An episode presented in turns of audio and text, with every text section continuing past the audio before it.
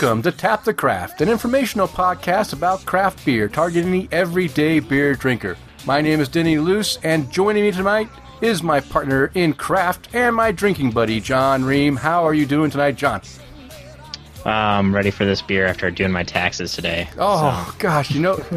I, I'm glad that I'm not the only one that procrastinates with taxes. I uh, did my kids' taxes uh, a couple weeks ago, and I put mine off until last, well, actually this week. I think on uh, Monday or Tuesday.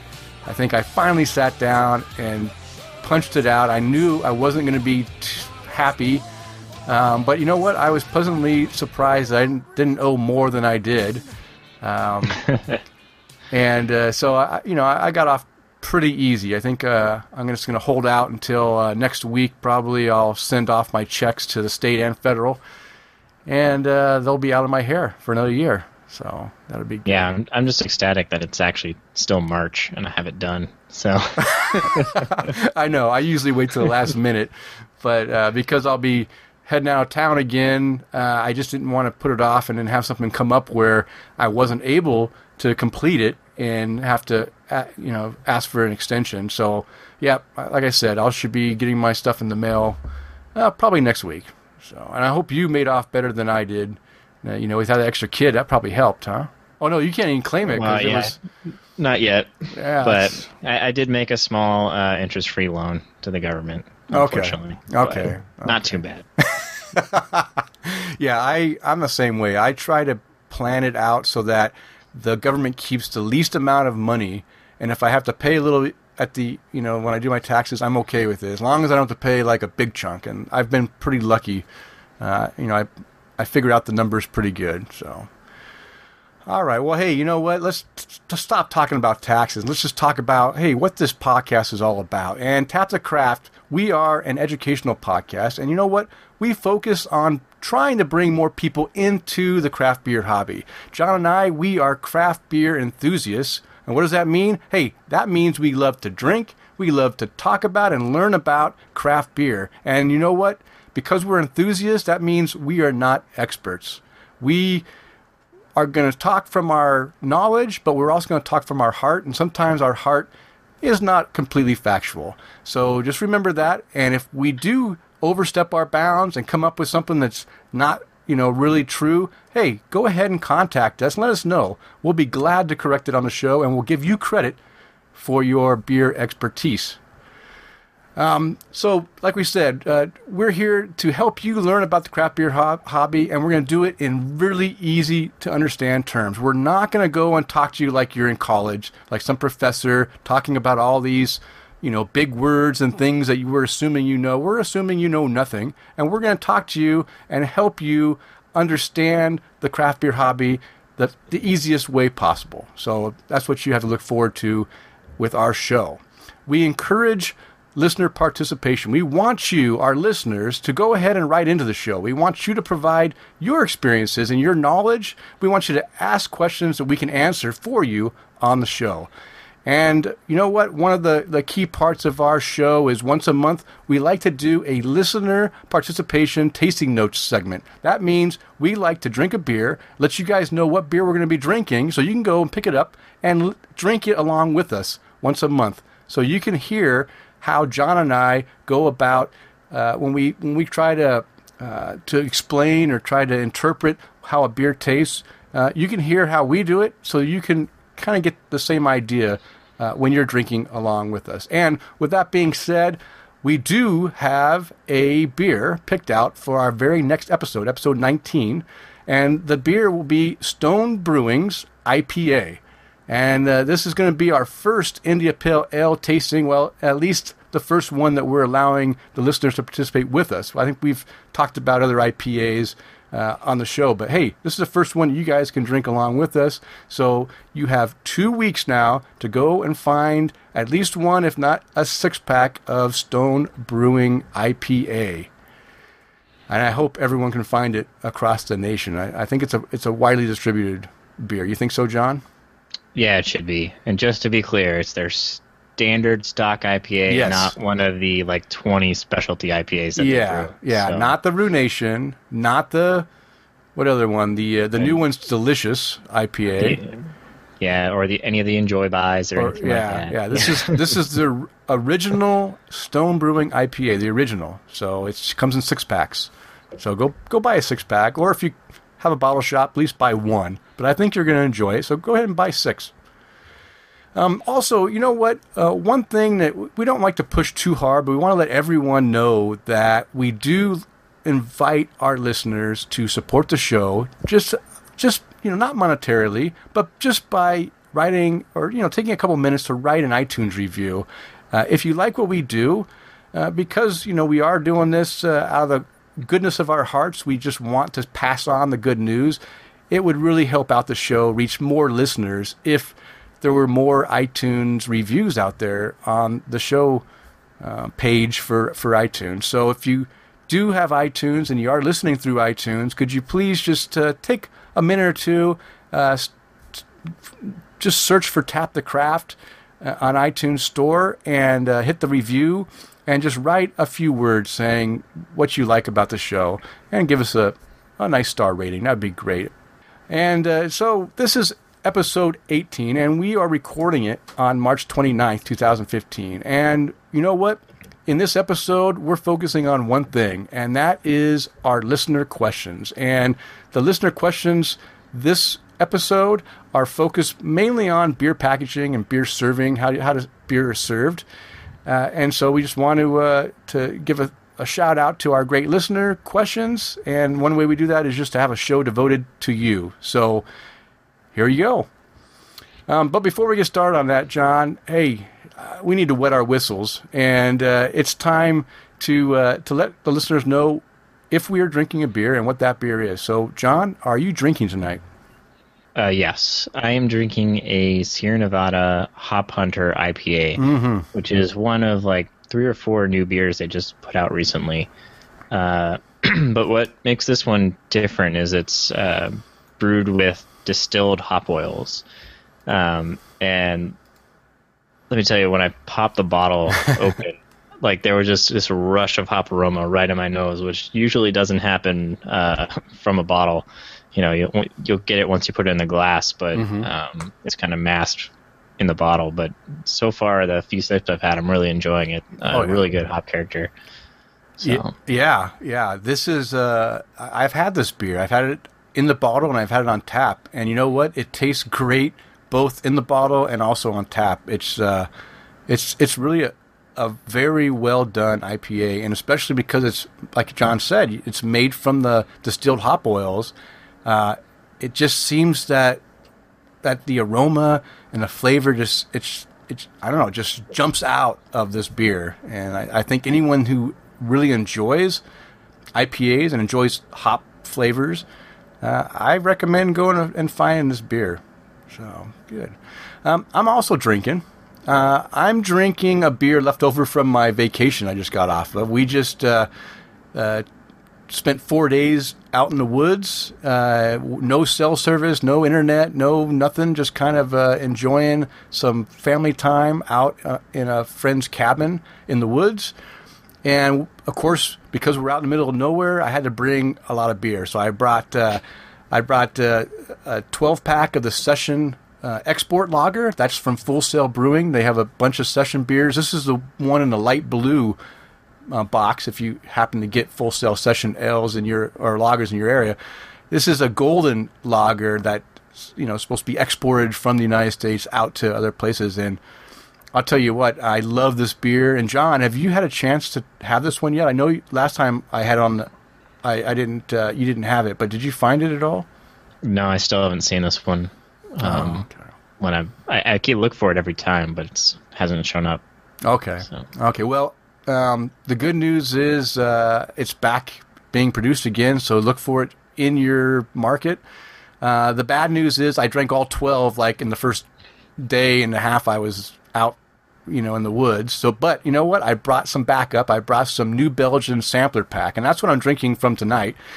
This sampler pack is focused on a beer that is a, they call it a single ale, I guess. I remember, can't remember what, I don't have the bottle in front of me, but um, I think it's a like a pale ale style, and it's called a porch swing.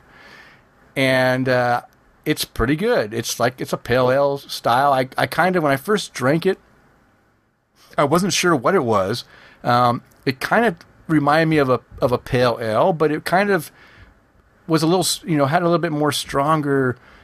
Um, I don't know. I, I, it's hard to, for me to explain. It, it, it was good. I enjoyed it, uh, but I was So, yeah, the single ale I would imagine is like a Belgian pale ale. Yeah. That, that would be like a single, double, triple, quad. Um, oh yeah. There is a single. It just doesn't get a lot of press. Most people just call it a Belgian pale in the U.S.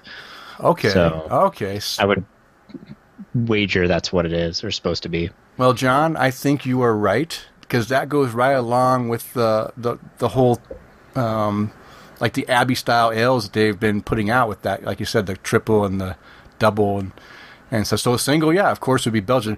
Um, it did say that they do use Belgian yeast in this beer, so again, you're you're right on track. But the problem is, is I didn't get a uh, a large Belgian profile out of it, right? I, I mean, I'm used to of having more of that that yeast characteristic take uh, takes center stage in the beer, but this one doesn't have it, which is not bad. Um, but that's why maybe I was a little bit confused on exactly what this was because uh, it's very. It's, I think the Belgian notes from this beer are kind of more subdued. Have you had this beer, John? No, I haven't had this one. Okay. Yeah, it's pretty good. Um, they they put four of these beers in. Of course, two fat tires, which I have to admit. Uh, you remember before we did our tasting note segment on the fat tire, I was a huge. I hated it. I didn't want to drink it, mostly because I've had it on tap where I didn't have good experiences with it. But after our tasting, I grew fond of this beer. In fact, I have drank a lot of Fat Tire since that episode, and I drank those first two Fat Tires pretty quick. My wife was was really surprised when she saw me drinking the Fat Tire because she knows it's not one of my favorites, but it's now become uh, one of those beers that I actually enjoy. So, hey, And you, yeah, you drank it before it was the last thing available to you. exactly. I in, in fact, it was the first two beers I drank out of the sampler pack. Is that saying something or what? You were just getting them out of the way. Uh, so, uh, but they had that. They had uh, two Ranger IPAs, um, a great IPA. Um, I, I really enjoyed that IPA. It's well done. They also threw in, I think it's a session, yeah, a session IPA called the, oh my gosh, uh, Slow Ride. Uh, have you had a Slow Ride yet? uh, yeah, I think I've had that one. Yeah, it's you know what? Um, it's actually a pretty good IPA, uh, four point five percent, I believe ABV. Um, but it it has all the good characteristics of a good IPA, but just you know they kept all the good characteristics, but just made the alcohol you know a little lower than expected, and I think it's well done. I, what, do you, what do you think, John? Did you enjoy the slow ride, or is it something that you could, eh, you know, take or leave? I think I had that one the last time it was out, so I'm not uh, real strong on my memory of it. it Okay. I don't think it was something that I was over the moon with. but- Okay. Yeah. it- um, yeah. Yeah. I think I gave it like a three and a half cap rating on Untappd. So it's. I mean, it's it's above average. Um, I enjoyed it. But yeah, so hey, I just want to say if you guys see the newest sampler pack from New Belgium that has the porch swing and the slow ride in there, uh, go ahead and pick it up. Give it a try. I think you guys uh, would enjoy it. I, I surely am enjoying it. I'm drinking the last beer right now from, from that pack, and uh, I, I wasn't disappointed in, in the overall uh, variety in there. So, um, you know what? We've been talking beer. Normally at this time, we would talk about our new and noteworthy beer, but guess what?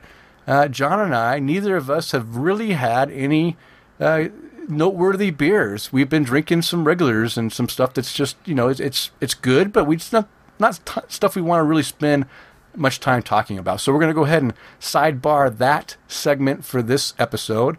And we're going to go right into our listener questions. And because I mentioned at the beginning of the show that this episode is focused mainly on our listener questions, then our Brew Buzz segment will be answering their questions. So without further ado, we had Robert, aka or at TPS Sponge. He asks, "What is the difference in keg and tap, cask, conditioned bottle, and nitro, and how do they benefit the beer?" Wow, great question.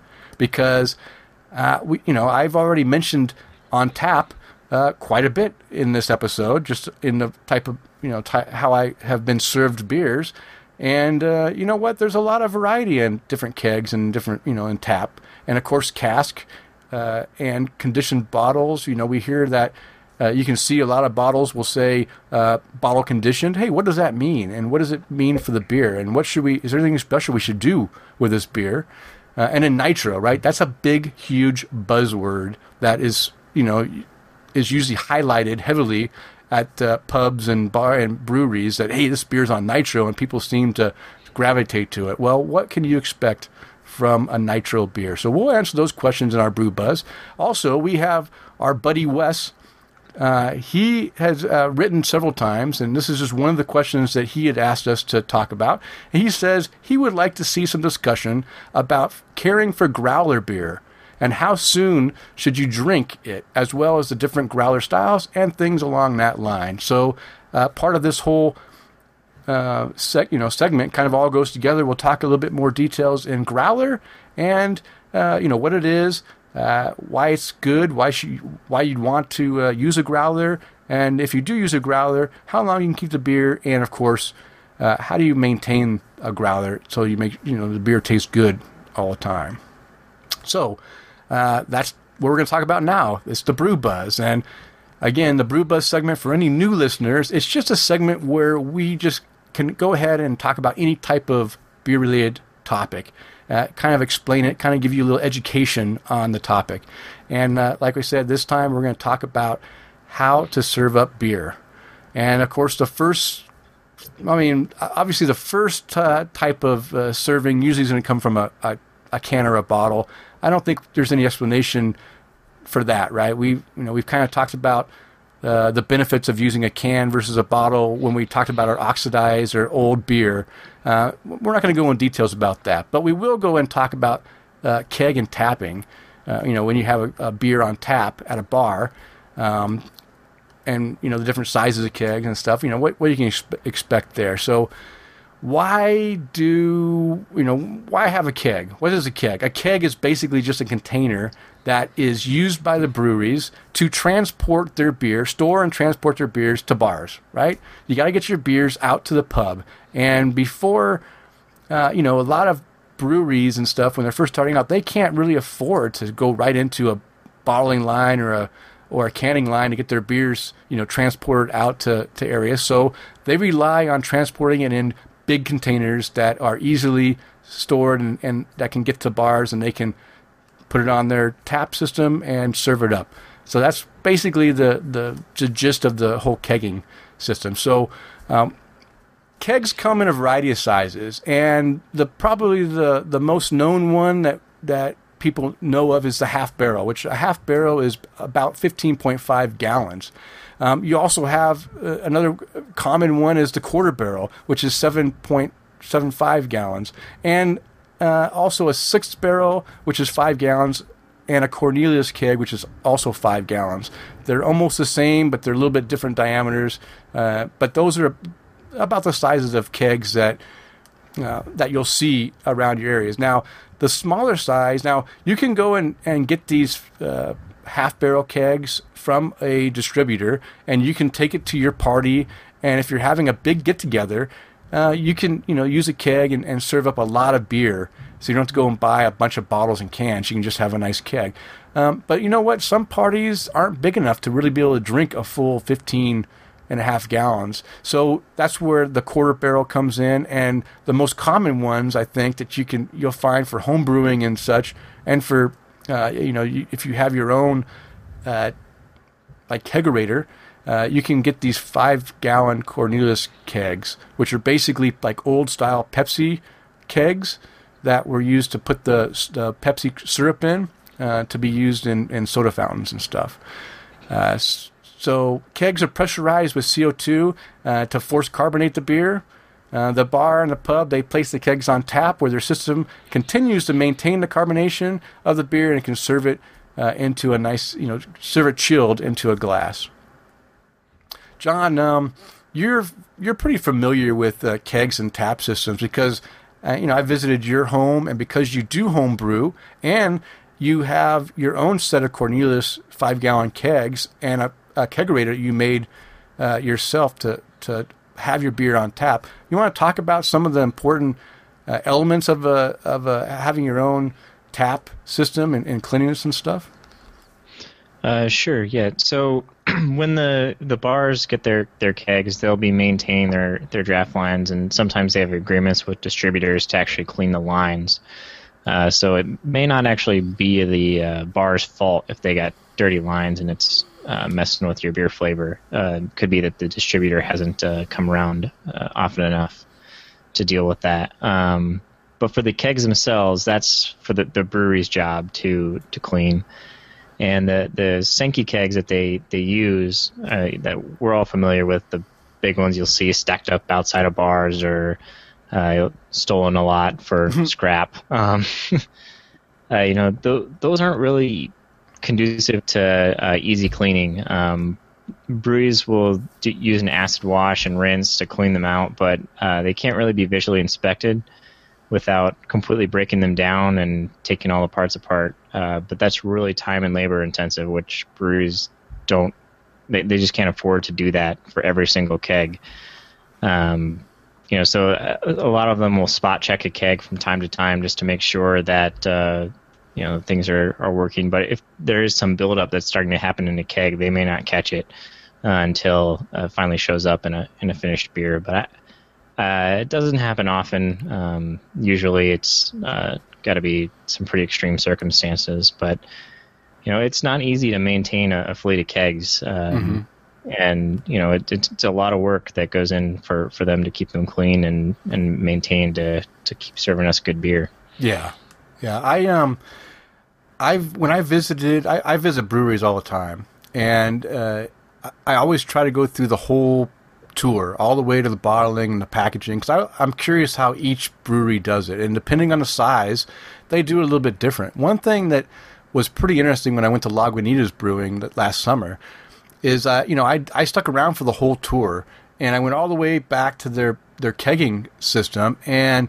uh, they do a pretty damn good job of basically pressure they have the system that that pressurizes the tank with and and and I guess uh, I don't remember the details but you know it, it puts a sanitizer in there and in the process that they do it uh, I guess it's a pretty a pretty decent job of, of cleaning their kegs out because again, you know, breweries don't want bad beer going out to their uh, to their customers. And I, I was really impressed with the system they had. I don't know if that's a standard system that most breweries that keg uses. I don't think it is. I think most small breweries they don't have the money to invest in a keg system that can pump out. I mean, they they, said they're they're pumping out a bunch of kegs, like hundred kegs an hour or something like that. Uh, they have a whole automated system, a crane system to help with their because these kegs are heavy, and they had you know a lot of times smaller breweries they have to manhandle these kegs, and, and that can cause a lot of back injuries and a lot of uh, a prob you know ergonomic problems. They have this whole system in place that makes it so that that their their one person can handle this whole kegging system, and they can pump out a lot of kegs a- along with cleaning it. So it's like a it's like a whole line that goes and does this whole this cleaning and stuff. So uh, it's kind of interesting. Uh, Have you seen anything like that, John? Have, uh, on any of your tours where they have a, a pretty sophisticated kegging uh, system? Yeah, I've seen the sophisticated ones, but I think the even more interesting ones are the, the small brewers that have cobbled their own together. Yeah, uh, they they have a pump and they keep uh, two kegs, one with cleaner and one with sanitizer, just sitting there that they'll pump in and out of through the various kegs that they're cleaning and sanitizing. Wow. You know, it'll be just something they jerry rigged on some plywood and two by fours, but uh, you know, it works. Yeah, yeah. No, that's innovative, and you know what? That should help uh, you, John, out eventually. You should keep that in mind so we can build it. I can, you know, we're both engineers. I'm sure we can come up with some pretty uh, in- interesting, uh, you know, machines or, or you know, ways to work around this uh, kegging issue, right? Absolutely. keg cleaners are expensive. yeah, yeah. All right, so that, that pretty much talks about all the the tap and the keg portion of it. Um, uh, the beer is going to taste. Uh, it's you know benefits right of of a keg is. Uh, it's in a metal container that's pressurized. It's not going to uh, oxidize. Uh, I guess you it's not going to light struck either, um, and it's it's you know it's it's it's served up hopefully at the the ideal condition that the brewery wants their beer served. That's what most people are going to taste the beer uh, that you know that goes to bars and stuff. is going to be the way the brewer wants it. You know, so I think that's the the benefits.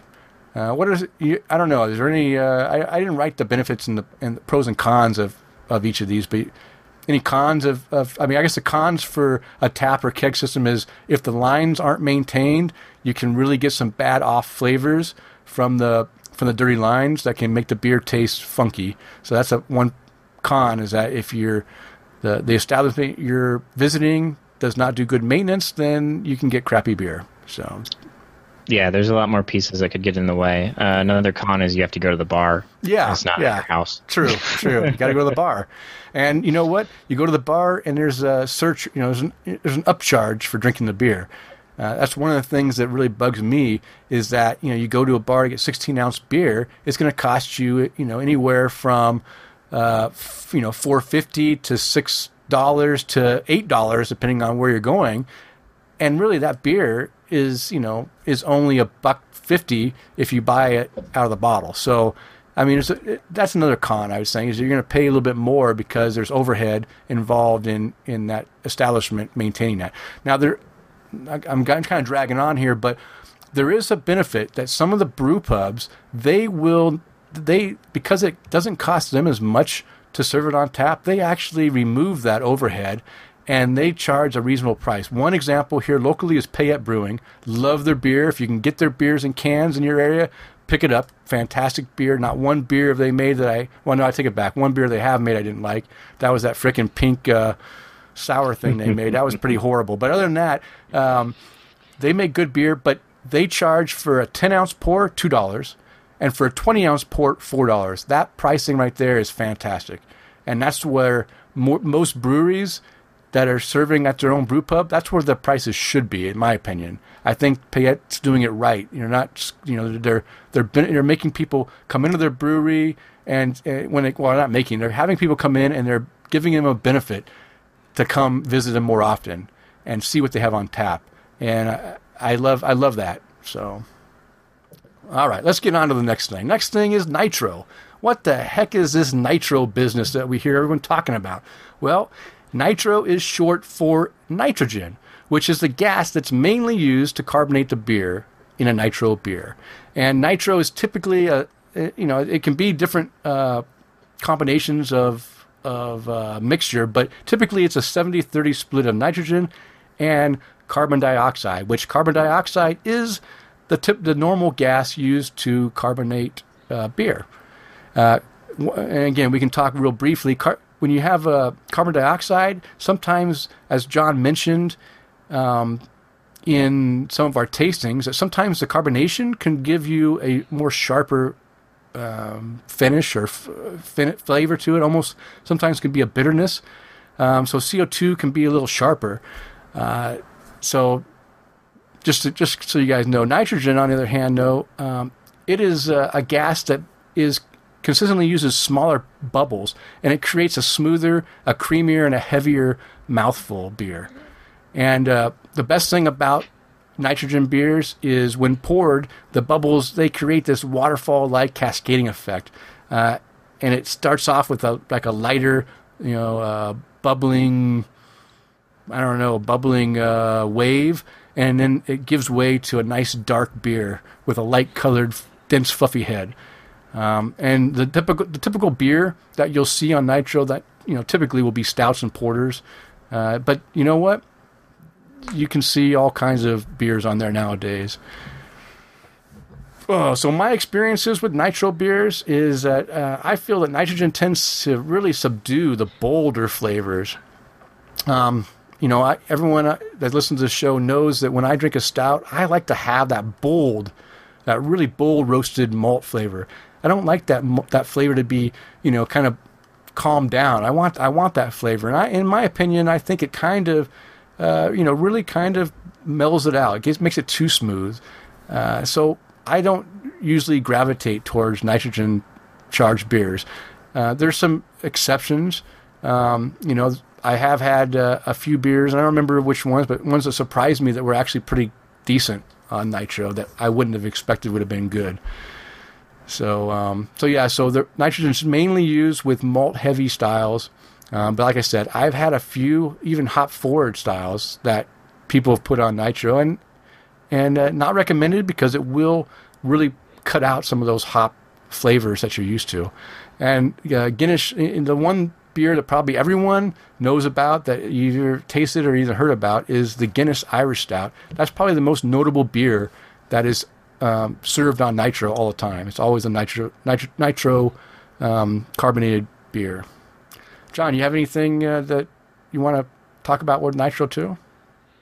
Yeah, so you uh, with the the Guinness example, you know there there's also breweries that will have uh, nitro in bottles and cans. Um, you know, Guinness does that all the time. They advertise with a widget uh, that will mm-hmm.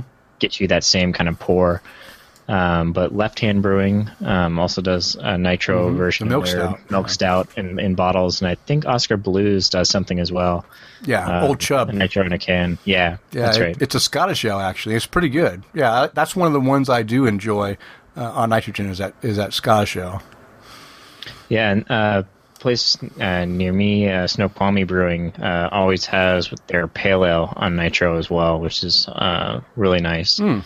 Um, but you know the the nitro giving you the softer feel. Uh, it was actually done to replicate uh, the cask conditioned beer that we're about to talk oh. about. Oh, well, you know what, so, John? Why don't you talk about the cask conditioned beers? Yeah, so uh, cask conditioned beer is a beer that's you know brewed through the normal process, uh, but is then placed into a, a cask, uh, which you know older times was almost exclusively a, a small wooden barrel, um, but nowadays is uh, a specialized uh, keg, um, commonly referred to as a firkin, mm. um, which is another great beer name or word, you know. um, but it, it's it's put in there and it's uh, conditioned in the keg, so that's where it's going to get carbonated, um, and you know it's not filtered or anything. Uh, so and that that'll be shipped, you know, to the establishment or a lot of breweries these days will have like cask night, you know, every Wednesday or mm-hmm. something. They'll have something new on cask. Um, but but really the you know the beer you know matures in the cask and it, this is beer that is best fresh. Um, and it, it'll actually if if it's being served properly with the hand pump, which is going to mm-hmm. add uh, air into the into the cask or cask um, you know, it, it can spoil if it's not uh, consumed fast enough. Um, but you know, usually it'll it'll be conditioned with priming sugar in there to get the carbonation, uh, or it'll be added to the cask uh, before it's quite finished with its fermentation, and there's a little bit of sugar left. So that the as the yeast finishes fermentation, it automatically carbonates itself, kind of um, in there. But you know, with the, the hand pump that puts the puts the oxygen in there, uh, it's you know just put in place at the bar. It's going to pick up you know characteristics of the environment, and you know over in in uh, England, you know you'll go from different bar to bar, and you know all these casks will taste different. They'll almost take on a house flavor of the the establishment because they're picking up characteristics from this environment and the the air that's pulling in, and you know there's going to be yeast and other organisms that come in with that air. The beer's going to change. Um, one thing that people associate with cask beer is that it's served warm, uh, which isn't really true. Uh, cask beer is, is meant to be served at you know around 50 degrees, still chilled, uh, but it's kind of more at that optimal temperature, you know, that you want to drink your beer at. Um, it's just getting you there right away rather than you know, a lot of places you get it and it's 38, 40 degrees and you got to kind of warm it up yourself. Mm-hmm. Um, so it is warmer than we're used to, but it's not like it's room temperature or hotter, you know, um, still very pleasant. And this is still something that I, I want to go over to England mm. and just hop from place to place drinking uh, cask beer just because it. I feel like nobody really does it right. you know, there are places that are getting better in the U.S., but I, it just doesn't uh, hold hold a, hold a candle to it. Yeah, yeah, I agree. Um, here at Barrel in Boise, they actually have uh, their their cask is is in their like cellar area by the bar, and they have a handle that the pump handle is actually attached to the wall, and I think it you know as they pump it, it kind of suctions out of the out of the cask.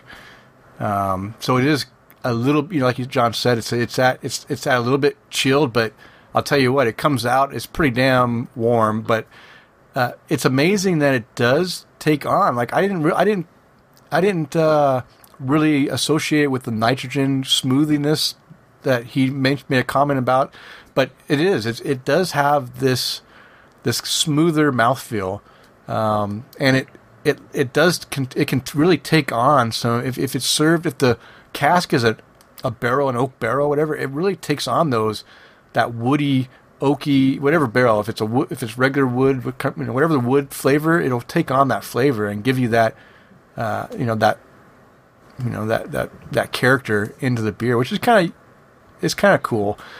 But uh, but yeah, you're right, John. I think the England is where you want to go if you really want to get a good cask, you know, experience. All right, we'll have to make that trip together. Deal. All right. Well, hey, that was a pretty good uh, thing on the cask conditioning. Um, let's move on into the bottle conditioned real quick. Uh, this is the last one that uh, that our buddy Robert uh, asked us about, and basically, bottle conditioned beer is just uh, it's just beer that's bottled with a little extra sugar and, and yeast that enables the beer to be carbonated within the bottle. So uh, typically, homebrewers, right, when you're first starting out uh, you're not going to have a full system to pressurize and carbonate your beer. You're going to have to use this method where when you bottle it, uh, you you add this little yeast mixture and, and priming sugars and uh, voila, you give it a. How long does it take, John? A week or what? Or how how long does it take to to carbonate? Uh, with uh, usually give it about two to three weeks. Two just to three to make weeks. Sure it's not ru- rushed. Okay. Um, yeah, some might be ready earlier, and it depends on the temperature that you've got it at. The Okay. hotter it is, the faster it'll the go. faster. Okay. Okay. So yeah, the, so basically, as we already mentioned in previous episodes, but because we're going to recap on what you've already learned, just to reinforce it, uh, the yeast that's in that we put into the bottle, along with that priming sugar, uh, the yeast is going to eat that sugar and it's going to poop out CO2 as a byproduct uh, to carbonate the beer. So that's how we get the carbon dioxide uh, into the beer to give it the bubbles that we enjoy in our, in our brew. Uh, some brewers they'll actually add sugar uh, at the bottling time, uh, while other will stop the fermentation early and then bottle. Uh, and the latter approach leaves ferment, ferment, fermentable sugars for the yeast to consume, but is more difficult to control. So one notable thing to to talk about with bottle conditioned beers is that these beers you will often see sediment. Of course, you'll always see sediment in the bottom of the bottle or even the can. Uh, so you'll want to pour it gently. You want to avoid stirring up that sediment and having it end up in your beer because uh, it will leave kind of a funky flavor, a little bit of bitterness that you weren't expecting, uh, and of course makes it really cloudy and looking ugly too. So, um, and again, we've already mentioned the sediment. It's not bad for you. You're not going to die if you drink it. It's just not really meant to be drank. So try your best to try to keep it in the bottom. And I, I even go, you know, I'm I'm pretty good if I don't know if a if a beer if it doesn't say on the bottle it's, it's conditioned or if I'm not familiar with the beer, um, I, ne- I rarely ever pour a beer fully into a glass without pouring it and then holding it up and looking through the if it's a bottle it's a lot easier looking through the light and seeing if I see the the sediment in the bottom. If I see the sediment, then I'm definitely not going to pour that whole bottle. Then I'll leave, you know, a, a little bit in the bottom just to make sure I don't get that crap into my beer. You you, you probably do the same, right, John? Or you just pour that stuff in? Not really. Okay. I'm gun ho. Okay. If it doesn't tell me, I just go, oh man, Okay. and just drink it all later. okay. Okay. Um, so another aspect or, or pro, pro to being a um, conditioned bottle conditioned beer is that these beers tend to age better than beers that are force carbonated. um, any oxygen that's made its way into the bottle usually will be filtered out by the yeast. So again, you'll see a lot of beers that are that are you know a little bit better at aging will be bottle conditioned. So that's another uh, positive thing for bottle conditioning, and, and probably one of the you know the I think there's a lot of breweries that that pretty much all their beers are um, are bottle conditioned, but there's uh, some that that you know only bottle condition the beers that they really want you know to be aged you know better. Um, all right, anything else on the bottle conditioning, John?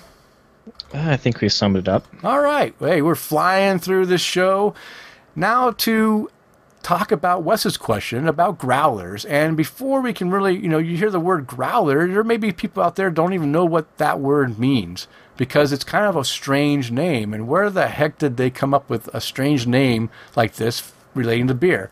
So basically, back in the late 1800s, beer used to be transported from the local pub to the home by use of these small galvanized pails.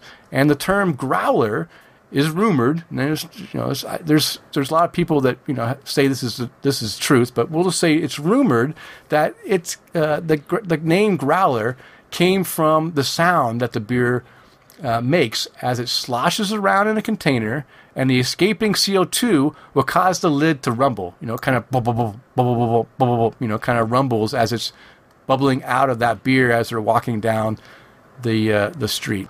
And uh, this type of uh, growler, this one, this this pail, you know, galvanized pail, uh, was was used um, all the way to the 1950s, uh, and after that point, the that concept kind of went dormant. Uh, in 1989, a man by the name of Charlie Otto, and this guy is the founder of the of my favorite Idaho brewery, Grand Teton Brewing. Uh, at this time, um, Grand Teton Brewing was actually out of Wyoming, not uh, in Idaho. Uh, they moved to Idaho a few years, like in '92, I think it was.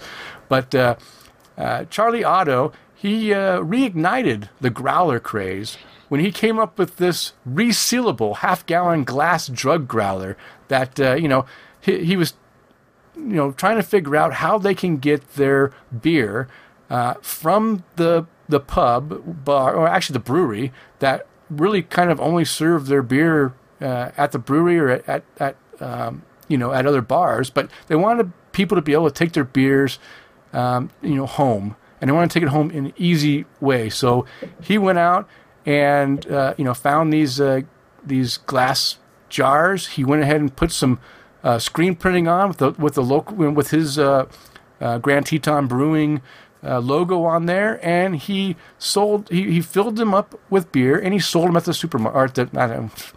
Now they could be sold at supermarkets, but back then they were sold to liquor stores.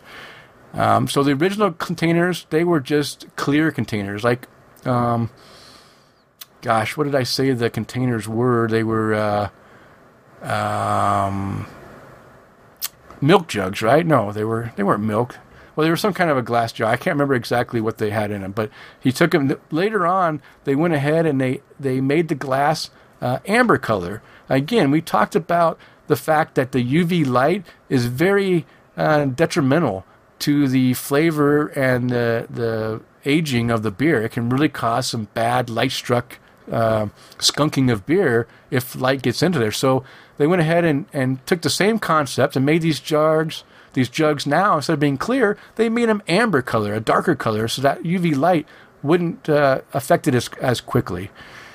So that's pretty much the history of it. Um, over the years, there really have become a number of styles that have come about. We've got the glass containers with screw top lids. We also have glass containers with rubber clamped lids. You know, and and what's that flip top? What do they call those lids, John? Those those what's the the right name? Yeah, flip tops is flip- what they're commonly referred to. Okay, uh, flip tops. Um, they also have metal metal hydro flasks, which is really nice. These are like a double walled insulated growler uh, with a screw top that really keeps the beer, uh, you know, can keep it cold, and also is the top is really good at keeping in that carbonation. And of course, they have a same version, a metal growler that actually has uh, the same flip top, you know, rubber clamp lid again, uh, you know, clamps it down and, and uh, just as it was on on the glass containers. Glass containers, the these are nice because it allows uh, the the person who's filling the growler to see how full they are. It's it's kind of a benefit that hey, you're pouring this beer in from the tap, it's rushing in, and you don't want it to overflow. Um, of course, a lot of times too, as you're as you're pouring the beer into the growler, there's going to be a lot of foam head. You kind of want to see, you know, where the beer is, where the head is, and, and let it settle, and, and make sure you get the max amount of beer in there. So glass is, is a lot easier for that. Um, as well as as you're drinking it, uh, there's a visual indication of how much beer is left. You can just quickly look and see, oh, I'm down to a half a growler. Oh, I'm you know down to uh, you know a quarter growler, or I'm almost empty, so you can go fill it again. Uh, but the bad thing is is uh, is their fragileness, right? Uh, the downside is, hey, they can, this glass can easily be chipped, cracked, or shattered if dropped. Um, and I didn't mention that the the size of the growler, which is probably important. Uh, typical growler is a half gallon size, 64 ounces. So that's what a typical all these growlers that we're talking about. That's a typical size. But you know what? Nowadays, they've really they've come out with half growlers, which I guess I would I'm assuming would be 32 ounce growlers, uh, which is also a nice size to be able to drink uh, one person in a single evening. Where a lot of times, uh, you know, the carbonation uh, especially on the screw top uh, glass containers, they may not last for a long period of time, and you want to drink it as soon as you pop that uh, that cap off. Um, the metal containers, hey, these are much sturdier, and they're, they're they also because they're usually double walled insulated, they're going to keep your beer colder for a longer period of time. So uh, that's kind of a benefit, right? You put it in there cold, it's going to stay cold when you want to drink it. It's not going to warm up as fast. Also, when it doesn't, you know, warm up, you're, you're not going to have to recool it before you drink it. So that's kind of nice. And uh, hey, uh, they uh, are made of metal, so you can drop it and you're probably not going to break it. And uh, one disadvantage, a couple disadvantages. One is, hey, uh, you can't see through it. So when you can't see through, you don't know how much beer is in there, and you don't know how you know clean it is. Uh, you can't see things growing on the sides if you don't you know wash it out. Which is a benefit of the glass is that you can exactly see how clean or dirty it is just by looking through the glass. So, John, uh, I've been talking a lot. You want to go ahead and cover some of the benefits of uh, using a growler and how you clean it? No. Okay. No. I, I, uh, so, the yeah benefits of, of a growler, you know, is getting beer uh, to your house. A lot of times, things that you can't get on on bottle. You know, uh, you can head to your favorite uh, bar or brewery. Um, you know, ask them to fill it up, and usually what they have available on on tap, you can take home. And a lot of times, those there'll be special beers, you know, that are they're only available there at the mm-hmm, bar, and mm-hmm. can, it lets you get that at home. Um, you know, for us home brewers, it's a very convenient way to to take a beer to share with lots of people. So that's nice. Mm-hmm. Um, just pl- another plug for getting people into brewing their own beer. Yeah. Um, but you know, it, it's it's a really convenient way to to get beer, you know, from from the pub or something home. Uh, you know, to enjoy in your own comfort, uh, in your underwear, which they tend to frown on the bar, um, or to just share share with friends, you know, at a party or something. Um, you know, they mentioned, uh, you know, the, the advantages and disadvantages between glass and, and metal for keeping it clean. Um, but cleanliness is very important, and a lot of places uh, won't clean your growler uh, if they can see anything in there, uh, or even if it's wet, they won't uh, do it because they don't know, you know, what that liquid is. Um, and you know, it's their reputation if if you, they they fill your dirty growler and then you go complain to everybody that the beer was bad. Um, so you know it's really important to, to keep it clean. Um, you know if if you've got any kind of mold or something in there, that's obviously going to affect the beer um, and and make it really nasty. So you know how to clean the growler. Uh, really, the best way is just when you're done, uh, you've poured your last pint, uh, rinse it out with hot water really well, um, and that's pretty much all you need to do. Mm-hmm. Um, if you do let it sit, uh, you can you know, get some, uh, you know, dish soap or something, and if you got a bottle brush, uh, get in there to scrub stuff out. Um, but make sure you wash or rinse it really well. Uh, you know, like we mentioned with glasses, uh, you know, dish soap it, it lingers, so mm-hmm. you know you need to give it you know good three or four rinses probably just to make sure you get it all out of there. Uh, if you don't have a bottle brush, you know it can be difficult to reach the corners of some of these uh, containers. So another option is to uh, use OxiClean Free. Uh, the free is very important. It's the free of all the perfumes and everything like that. Mm. Um, get some of that and just put a little bit in, fill it with hot water, and let it sit, and that'll eat away at everything that's on the sides. Um, I, I, do that for homebrewing equipment and all kinds of stuff. It, it's great. Uh, even the, the, pan that uh, you burn something on in the kitchen, throw a little bit of that in there. It'll get it right off there for you. Um, so, you know, if if you do homebrew or you want to swing by a homebrew shop, you can pick up cleaners that are similar to the OxiClean, uh, or you can even get some sanitizer if you want to, you know, take it to a new level. Um, but you know, once you get it rinsed out, it's all clean. There's no mold in there. Um, let let it air dry. Uh, you know, I, I, like to flip it upside down mm-hmm. usually um, to start, but then flip it right side up again, or it'll take forever to dry. um, or just put it on its side even, and that'll speed it up. But if you have it upside down the whole time, it's going to take a really long time for for it to air dry. Um, but yeah, I, I wouldn't try to dry it with uh, paper towels or even a dish towel. You know, it's just gonna uh, leave you frustrated. One, because you won't be able to get it all out, mm-hmm. and two, you'll end up leaving you know paper fibers or stuff that was on your dish towel in there. Um, but do not place the cap back on um, until you're absolutely sure that it's dry. Uh, you know, no matter how well you rinse or clean, uh, if you put that cap on and it's still wet, something will find a way to grow. Mm-hmm. so, oh yeah, um, leave the cap off till it's dry, and uh, you'll be you'll be much happier moving forward. Yeah, yeah. Um, you know, one thing we forgot to mention before we got into the all the maintenance and stuff is is how long beer, you know, how long you can keep beer in a growler. Uh, you know, it, it, as far as you know, you go you go to the bar or the brewery and you fill your growler and they cap it and close it off. Uh, at that point, uh, your your growler's full. It's carbonated. The pressure because of the the fact that it's you know the thing is full and the carbonation is hasn't been let go. It's going to stay carbonated for for quite a while. I, don't know a, a, a, steadfast number to say if you don't crack it how long it'll stay. Uh, I'm going to say you know I don't know three or four days for sure, if not longer. Um, did you have any numbers, John, as far as if you don't crack the thing, just to, you know, go get the growler filled, and you want to leave it in your fridge for a party you're going to have? You know, how, how long is it going to stay carbonated and, and and good. Yeah, I, I, would say you, you definitely have probably up to a week yeah. if you get it filled at, at the bar um, or something or the brewery like that. Uh, maybe 2 mm-hmm. um, but that's probably pushing it.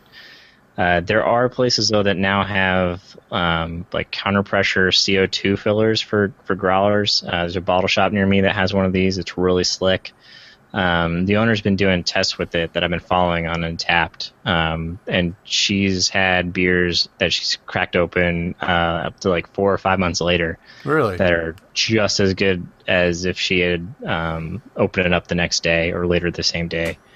Um, so th- I mean, this thing fills it up. Uh, you know, purges the the growler with CO two, fills it, uh, purges the top of it again then seals it, and then they shrink wrap the the uh, cap on there. Wow! And you know that she's been having some great success. So if you got something like that that you're getting it from, uh, you definitely have a lot more time uh, before you need to to crack it open. But you know the the screw tops they they do a good job keeping the seal, but they're not perfect. Mm-hmm. So you're going to have probably a very very slow leakage of your your carbonation.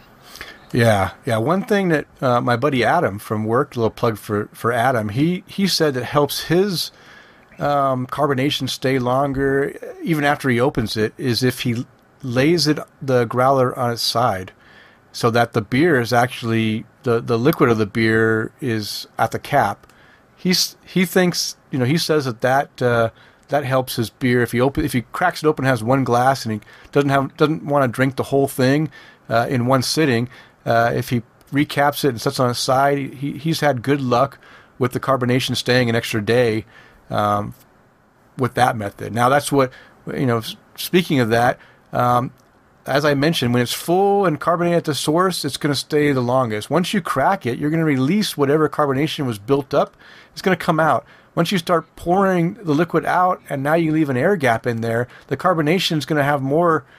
You know, bubbles are going to fill up that gap, and now it's not going to stay in the beer necessarily. And it's going to uh, once you release the cap, it's going to be released every time that you pull it off. More and more of that carbonation is going to be released, and it's, it's going to get you know it's going to go flat quicker.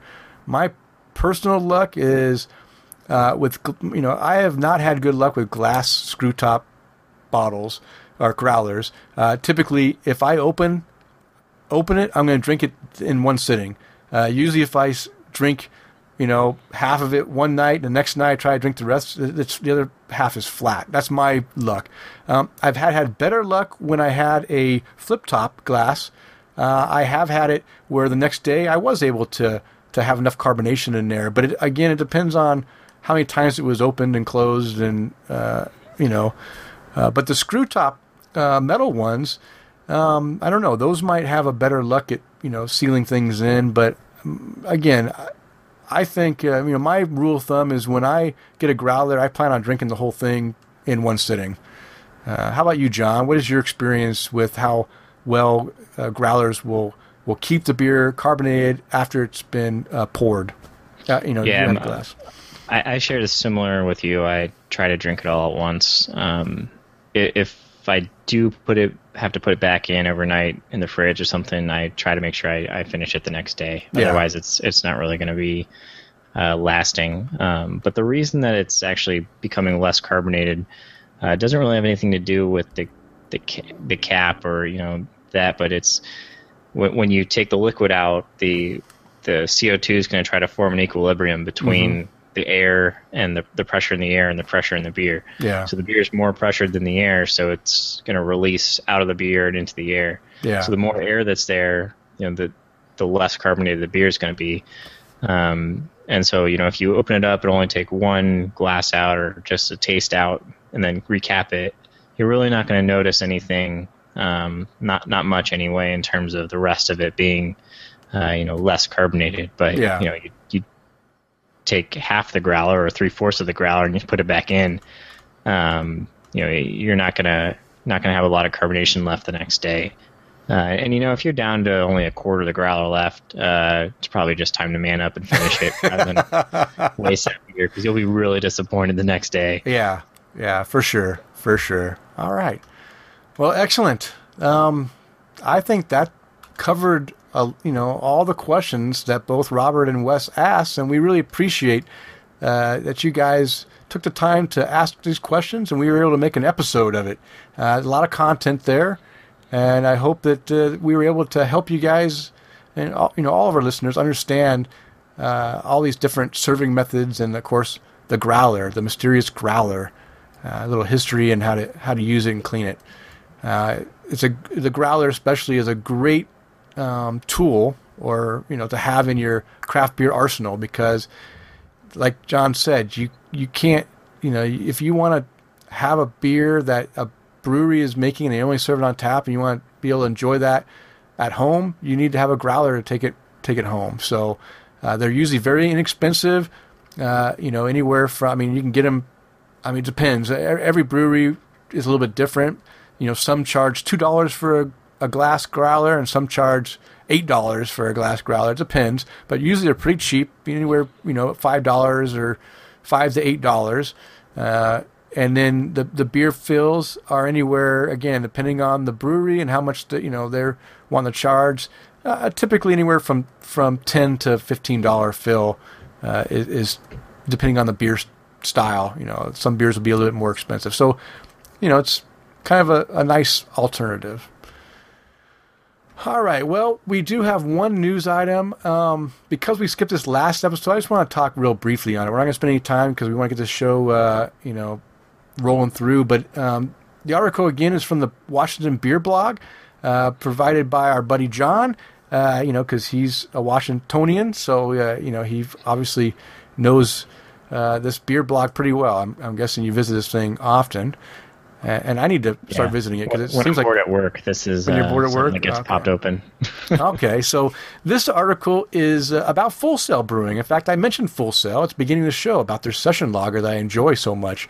Um, Full Sail has been acquired by Encore Consumer Capital.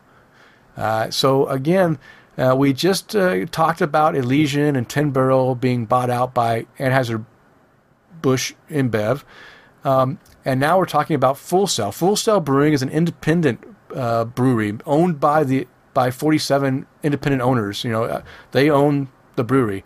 The you know the majority of the brewery is owned by the two founders, but then the rest is owned by uh, by the employees, which I really appreciate. And there's a few breweries like that. In fact, I believe New Belgium is actually a employee owned brewery, but I might be mistaken there too. I don't I don't know for sure. I'm not from Colorado, but hey, any of our Colorado people that are familiar with New Belgium, let me know if they're an independently uh, uh, employee owned uh, brewery. I think they are, but uh, but yeah, Full Sail is owned by the employees. Well, a capital investment group decided that they wanted to uh, make an offer to buy the brewery.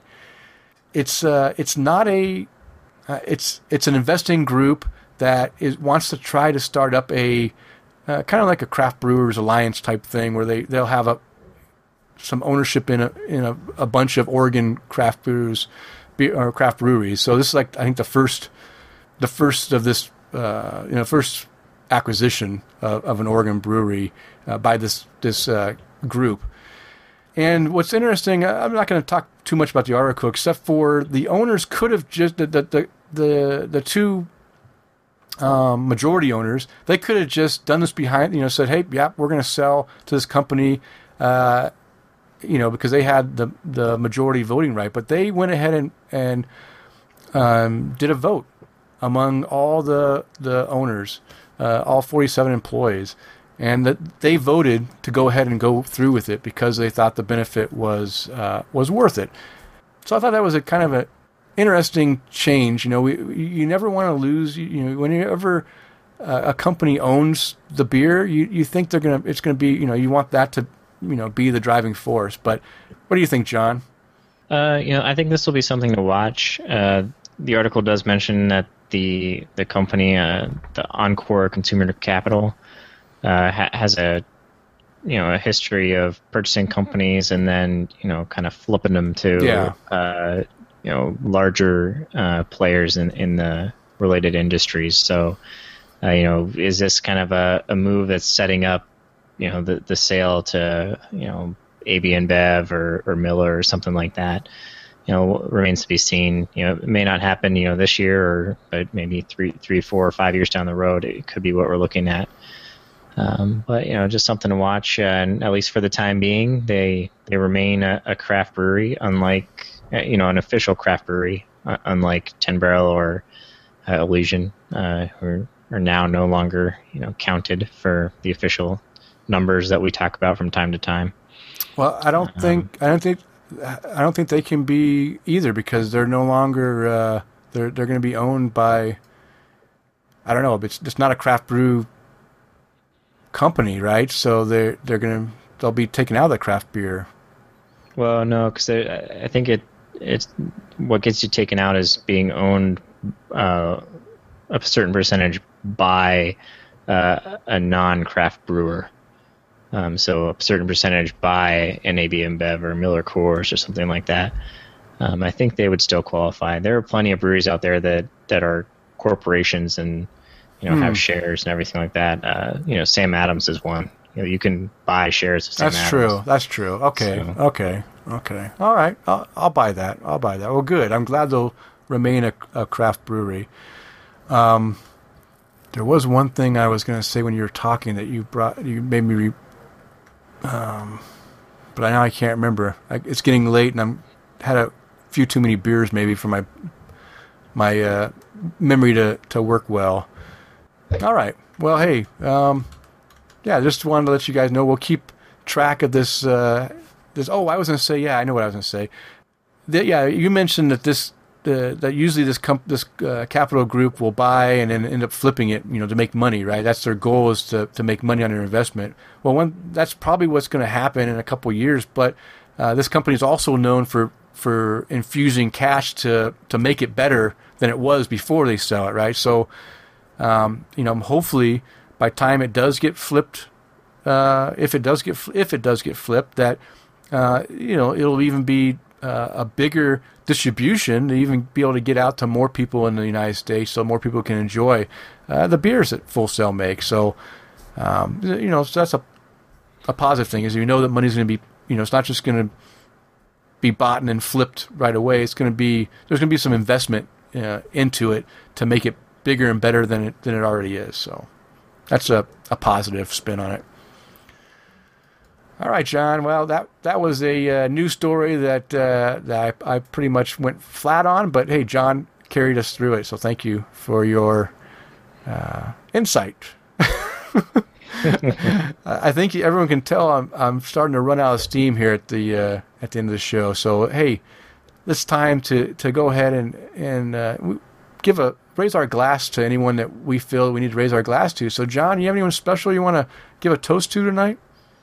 Oh, just thanks to Robert and Wes for their questions, and uh, keep them coming, guys. Uh, love the questions and uh, really good ones. So thank you.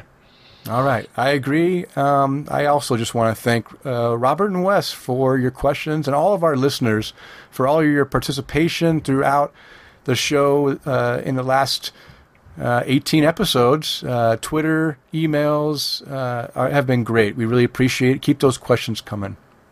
I'd also just want to do a toast, raise my glass up to Open Forum Radio Network because uh, without them, uh, we wouldn't have a show because they actually support the show by providing the hosting space at openforumradio.com. And I hope that everyone goes out to openforumradio.com and just, hey, check, check out the other great podcasts that uh, our network has to offer. Um, also, you know, being, uh, I'm former Navy and uh, I always just want to raise my glass to all the servicemen and women out there serving our country, protecting our freedoms. I just want to, uh, to hey, please come home safely to your families. And as a reminder for the next episode, our listener participation tasting notes will be with the Stone Brewing IPA. So you have two weeks to find a bottle or six of the Stone Brewing IPA. And hey, if you'd like to contact the show, you can reach us through email at tapthecraft at gmail.com or you can follow us on Twitter at tapthecraft. And you can leave comments on the show post on openforumradio.com or on Google Plus. Just search for Tap the Craft. And you can follow me personally on Twitter, Instagram, and Untappd at Loose Screw and at Google Plus at Denny Loose. And John, how can the listeners follow you? On Twitter at Prime Brewing, uh, on Untappd at Prime WA, and when my kids let me, I blog about my home brewing at homebrewengineer.com. All right. Excellent. Well, that means it's last call. It's time to bring the show to a close. We want to thank you all for downloading and listening to the show. We hope you were able to find at least one thing useful. And we welcome you to subscribe to the show on iTunes or Stitcher Radio and as a reminder, we release a new episode every two weeks. And that's it for this show. And remember, friends don't let friends drink light yellow fizzy beer. Quality craft beer can be enjoyed by all. So spread the word and convert the beer ignorant.